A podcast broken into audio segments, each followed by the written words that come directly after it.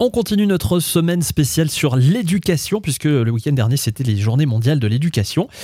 Aujourd'hui, on s'intéresse à une philosophie allemande, me semble-t-il, la philosophie Waldorf.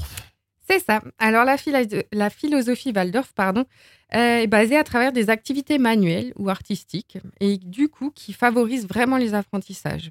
Un petit peu comme le, le modèle Montessori, les enfants, en fait, vont pouvoir avoir certaines activités alors, ce qui va changer, c'est qu'ils vont avoir un programme quand même, mais que ça va être eux qui vont pouvoir décider quand est-ce qu'ils vont faire telle ou telle activité. Ils auront un certain temps pour le faire.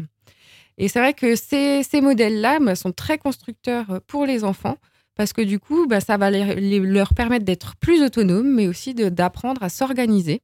Et ça, c'est vraiment ce qu'on recherche aujourd'hui et ce qui manque un petit peu euh, pour nos élèves aujourd'hui.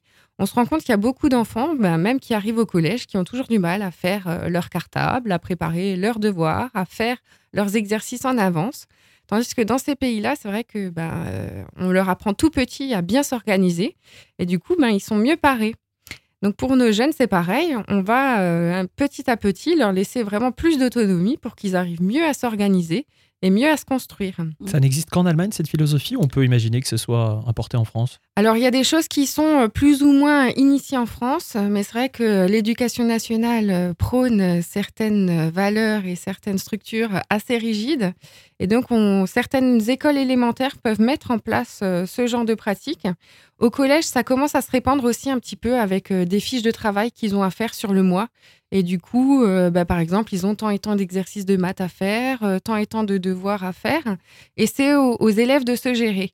À savoir que, bah, voilà, ils auront à la fin du mois euh, telle et telle interrogation sur tel et tel chapitre. Donc ça commence à venir, mais c'est vrai que c'est pas très répandu chez nous. Un petit mot sur le modèle finlandais? Alors le modèle finlandais, ce qu'il faut savoir, c'est que c'est assez intéressant pour les tout petits, parce que les Finlandais, eux, ne rentrent qu'à 7 ans à l'école. Ah 7 ans Oui, c'est tard, mais en même temps, bah, du coup, il favorise la vie familiale mhm. et euh, le développement des relations parents-enfants. Et c'est vrai que chez nous, euh, très tôt, euh, bah, nos enfants doivent aller en structure ou doivent être gardés. Bon, ce qui est chouette, c'est que le congé paternité a été augmenté. J'allais dire, est-ce que le congé paternité jusqu'à l'âge de 7 ans aussi? Pour bah, accompagner les enfants? Ça, c'est une bonne question, je ne sais pas, mais en tout cas, les enfants ne rentrent qu'à l'école à partir de 7 ah ben. ans. Et les journées sont beaucoup plus courtes aussi que chez nous. Et euh, souvent, bah, l'après-midi, c'est un petit peu comme en Allemagne. Hein. Ils favorisent plutôt euh, bah, le bien-être, les jeux, le sport. Hein. Apparemment, ça marche pas mal. Mm.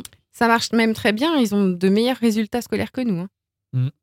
Bon, merci euh, pour toutes ces précisions. Demain, on change de sujet. On parle de la journée de l'intelligence animale.